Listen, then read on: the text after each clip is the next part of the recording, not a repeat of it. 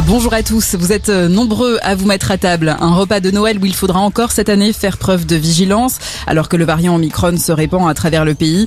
La France a battu un nouveau record de contamination hier, 94 000 nouveaux cas de Covid-19, un chiffre qui n'a jamais été aussi élevé depuis le début de la pandémie.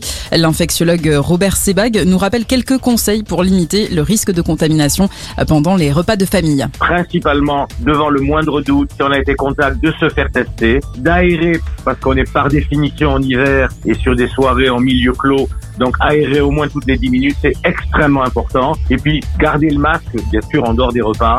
Euh, voilà, parce que euh, on sait que la transmission elle est plutôt respiratoire. Il y a des aérosolisations euh, de ce virus, donc aération toutes les 10 minutes. Même si on a un petit peu froid, mais il vaut mieux avoir un petit peu froid que d'être contaminé, en particulier chez des personnes âgées, immunodéprimées ou alors non vaccinées. Alors les non vaccinés, vraiment essayer de, rester à l'écart l'infectiologue Robert Sebag. Pendant ce temps, l'inquiétude monte encore d'un cran. En Chine, à un peu plus d'un mois des JO d'hiver, le pays enregistre 140 nouveaux cas de coronavirus, le chiffre le plus élevé depuis 4 mois.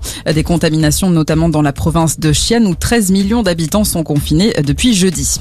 Un règlement de compte, c'est l'hypothèse privilégiée par les enquêteurs à Nice suite à la découverte du corps d'un homme de 24 ans abattu par balle la nuit dernière dans le quartier Las Planas au nord de la ville. Le directeur a pris la fuite. Policiers ont retrouvé le véhicule du principal suspect détruit par le feu à Cagnes-sur-Mer, à quelques dizaines de kilomètres de là. Et puis dans moins de deux heures, le télescope James Webb va s'envoler pour l'espace. La fusée Ariane 5 qui va le propulser devrait décoller de Kourou à 13h20, heure française. Pendant plusieurs années, le James Webb va explorer l'univers et son passé. Ces instruments permettent de voir des galaxies présentes 200 millions d'années après la naissance de l'univers, contre 500 millions d'années seulement pour Hubble, son prédécesseur. Joyeux Noël à tous.